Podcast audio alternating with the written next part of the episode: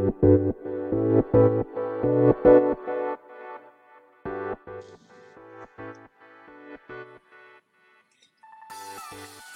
い、始まりました。本を読んでは、独り言ラジオ。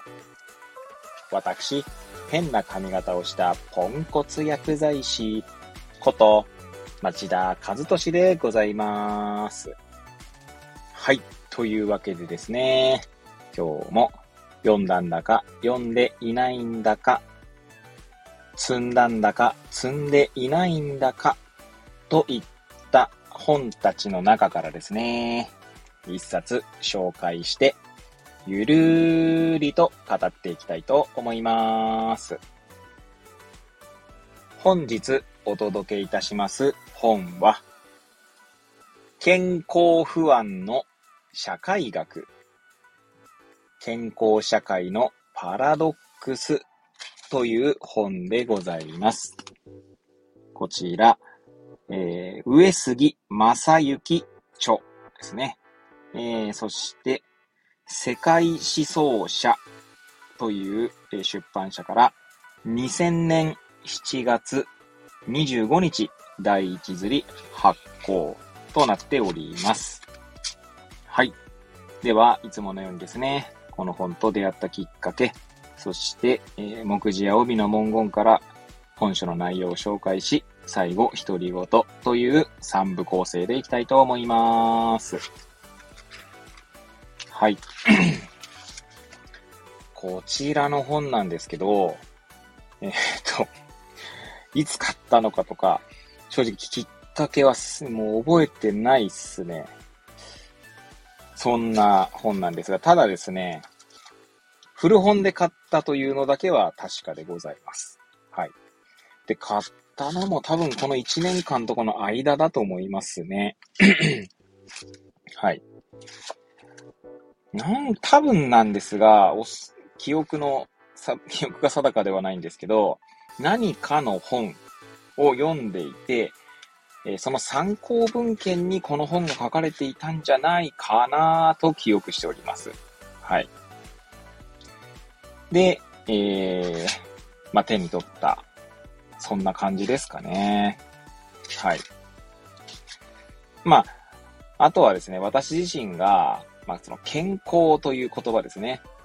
に、うん、なんつうんだろう。別に違和感ということもないんですけど、まあ、健康って何だろうな、ということを、まあ、日々ですね。まあ、なんつうんだろうな。まあ、考えるってことは考えてないんですけど、健康ってなんだろうなぁと、まあ、漠然としたなんか問いみたいなものをですね、えー、そんな問いを抱えているので、まあ、健康についてですね、の本っていうのは、まあ、全部とは言いませんが、まあ、買っては積み、え買っては積みというとこなんですよね。はい。まあ、そんなこともあってね、購入したんだと思います。はい。まあ、そうですね。そんな感じですかね。はい。ということで、まあ、本書の内容紹介というところですけれども、こちらの本はですね、古本ということもあってなのか、まあ、あるいは、もともとないのかというのはわかりませんが、帯はありません。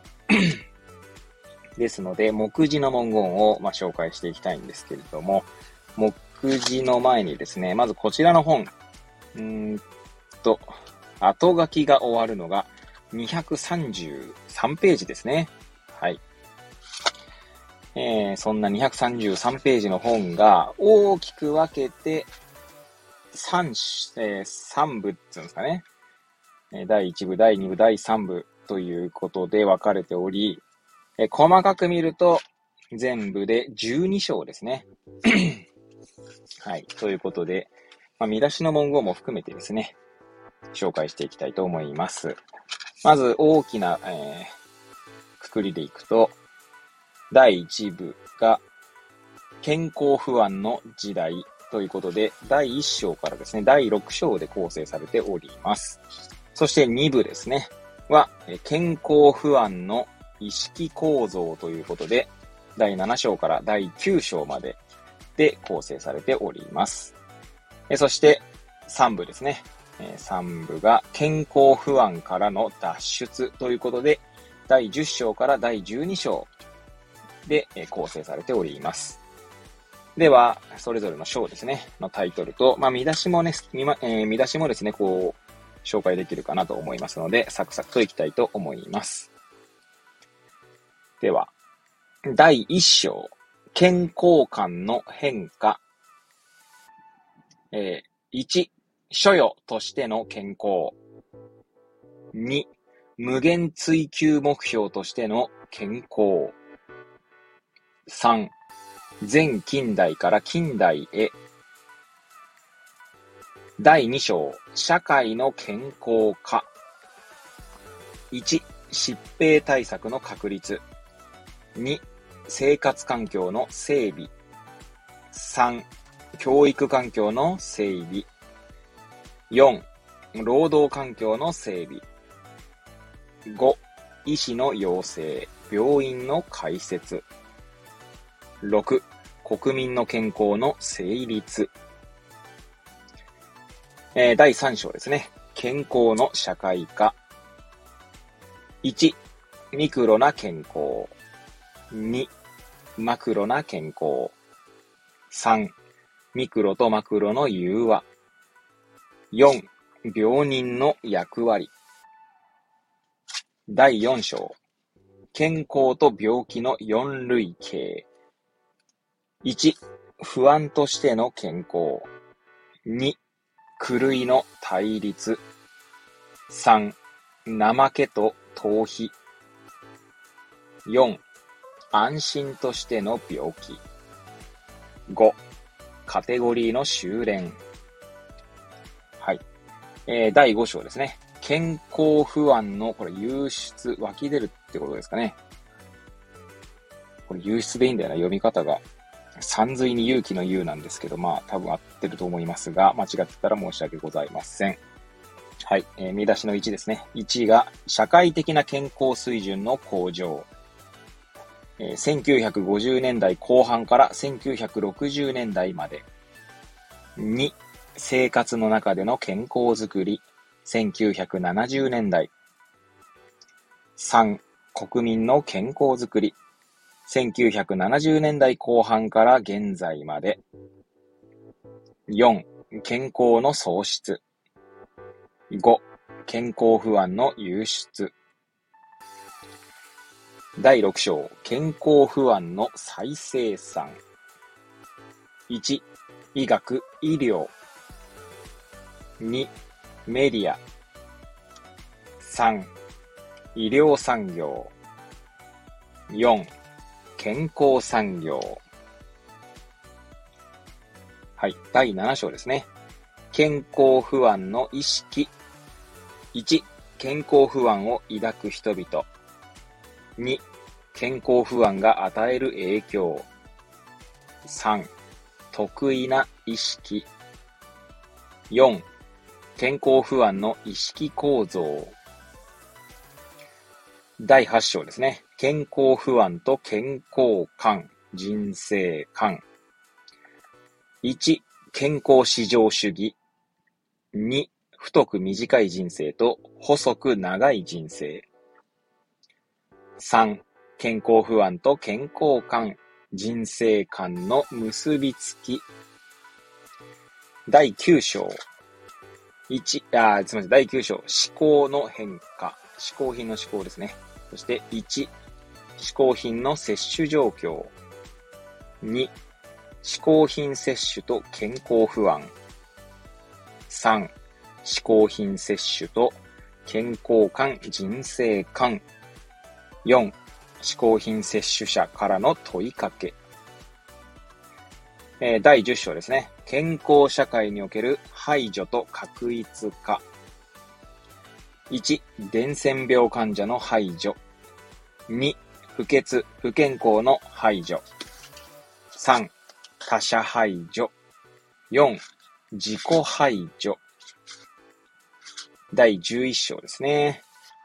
健康社会のパラドックス。1、健康社会の行き着く先。2、パラドックスの社会。第12章、新しい健康観を求めて、1、パラドックスの克服。2、安らかな死への願い。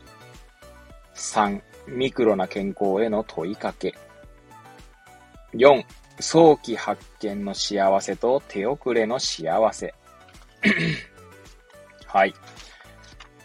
ということでですね、最後、独り言という感じでいきたいと思いますが、そうですね、この見出しを読んでいてですね、改めて多分私の、まあ、問題意識というか、なんか問いに、こう、一個の補助線を与えてくれそうな本だなと。まあ、2000年の本なんで、もう20年以上前の本なんですけど、そんな感じがしております。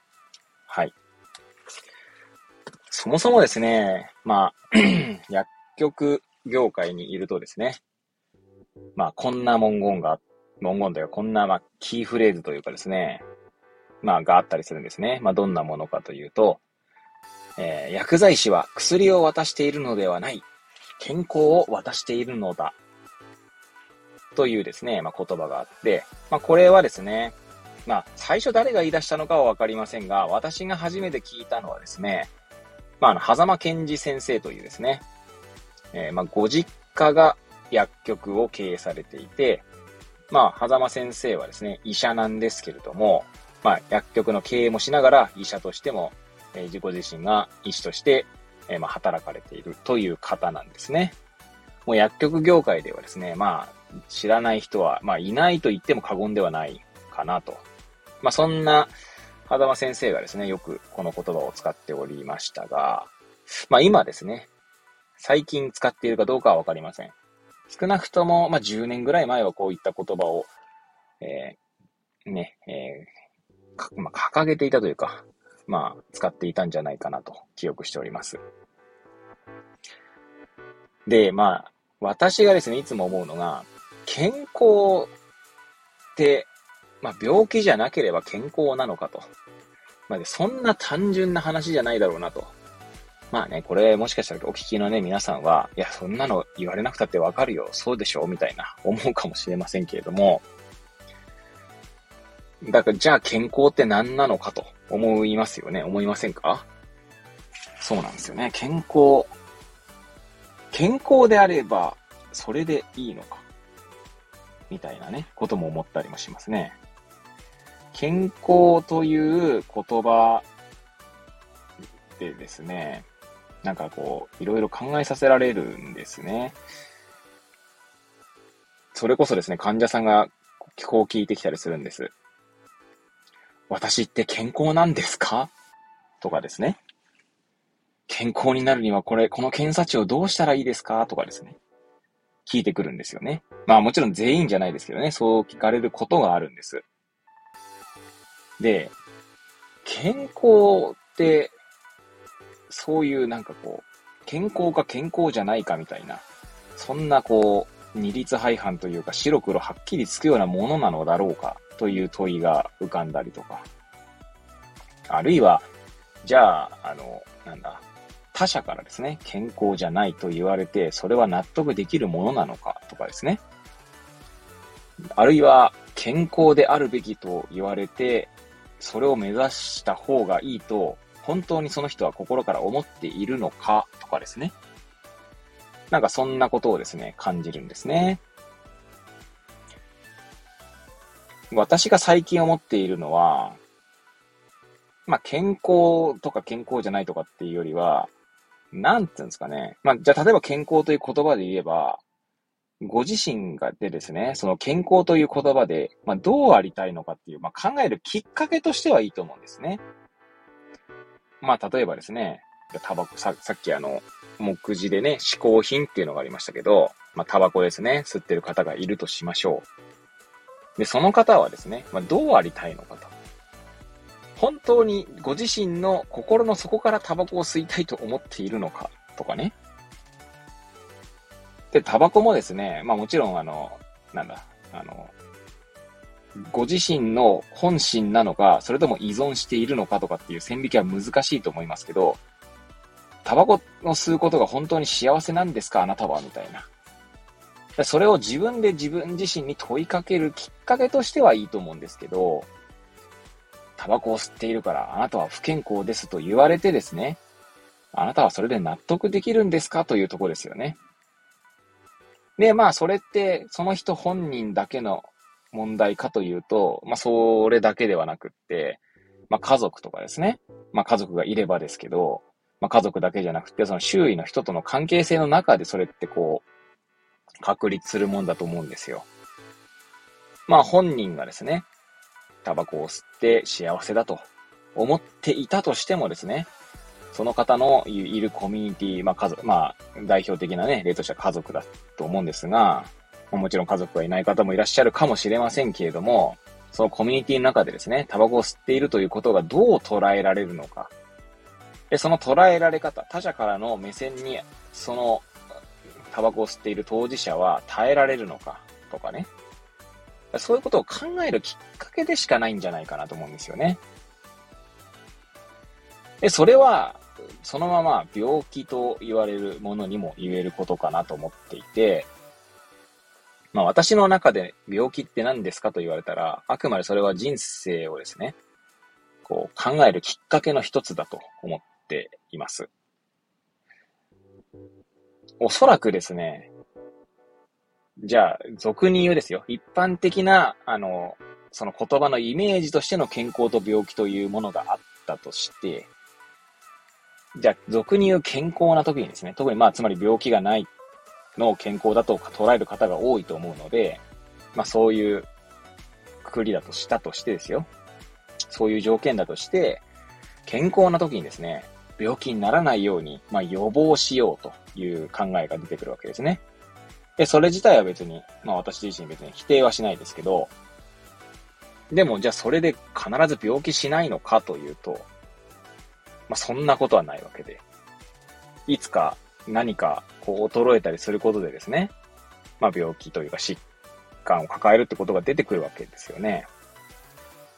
じゃあその人は健康じゃないのかというとそういうわけでもなくって、あくまでその人生ですね、その後の人生を考えるきっかけですよね。なんじゃないかなと思うんですね。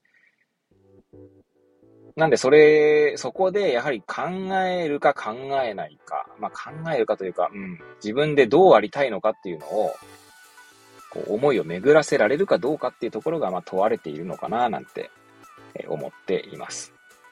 まあ、ただね、なかなかそうは言ってもですね、まあ、難しいんですよね。まあ、私もそう言ってますけど、おそらく、自分もですね、まあ、不節制することもあります。人間ですからね。で、まあ多分なんか病気というか何かならないとですね、気づかないことがあります。まあ、間三つを風に言えばですね、まあだって人間だものというとこなんですよね。なのでまあそれも含めてですね、人間全体をですね、こう、なんつうんだろう、見、見れるというか、考えられるかどうかってところなのかなと思っていますし、その時に思ったことをですね、聞く相手がいるかどうかっていうところなのかなと思っているので、まあ、薬局に勤める薬剤師としてはですね、まあ、そういう時に、はあの、話を聞ける相手の一人であればいいのかなと思っています。はい。まあなんかね、今日はちょっと長めになりましたけれども、えー、今日のところはこの辺りで終わりたいと思います。はい。なかなか目次の文言を読んでるとね、面白そうな本なので、改めてこう、読み進めたいなと思っていながら、きっとまた積んでしまうのかなとか、とも思っております。はい。ということで、はい。本日は、健康不安の社会学という本をお届けいたしました。えー、くだらない私の番組ではございますが、また遊びに来ていただけると嬉しゅうございます。そうして、そして、リンクを貼っておりますけれども、えノートですね。え毎日、えー、記事を書いております。本を読んでは独り言ノートというですね、形で、えー、本の引用と、まあ、独り言ですね、を書いておりますので、もしよろしければですね、遊びに来ていただけると嬉しゅうございます。それではまた次回お会いいたしましょう。ごきげんよう。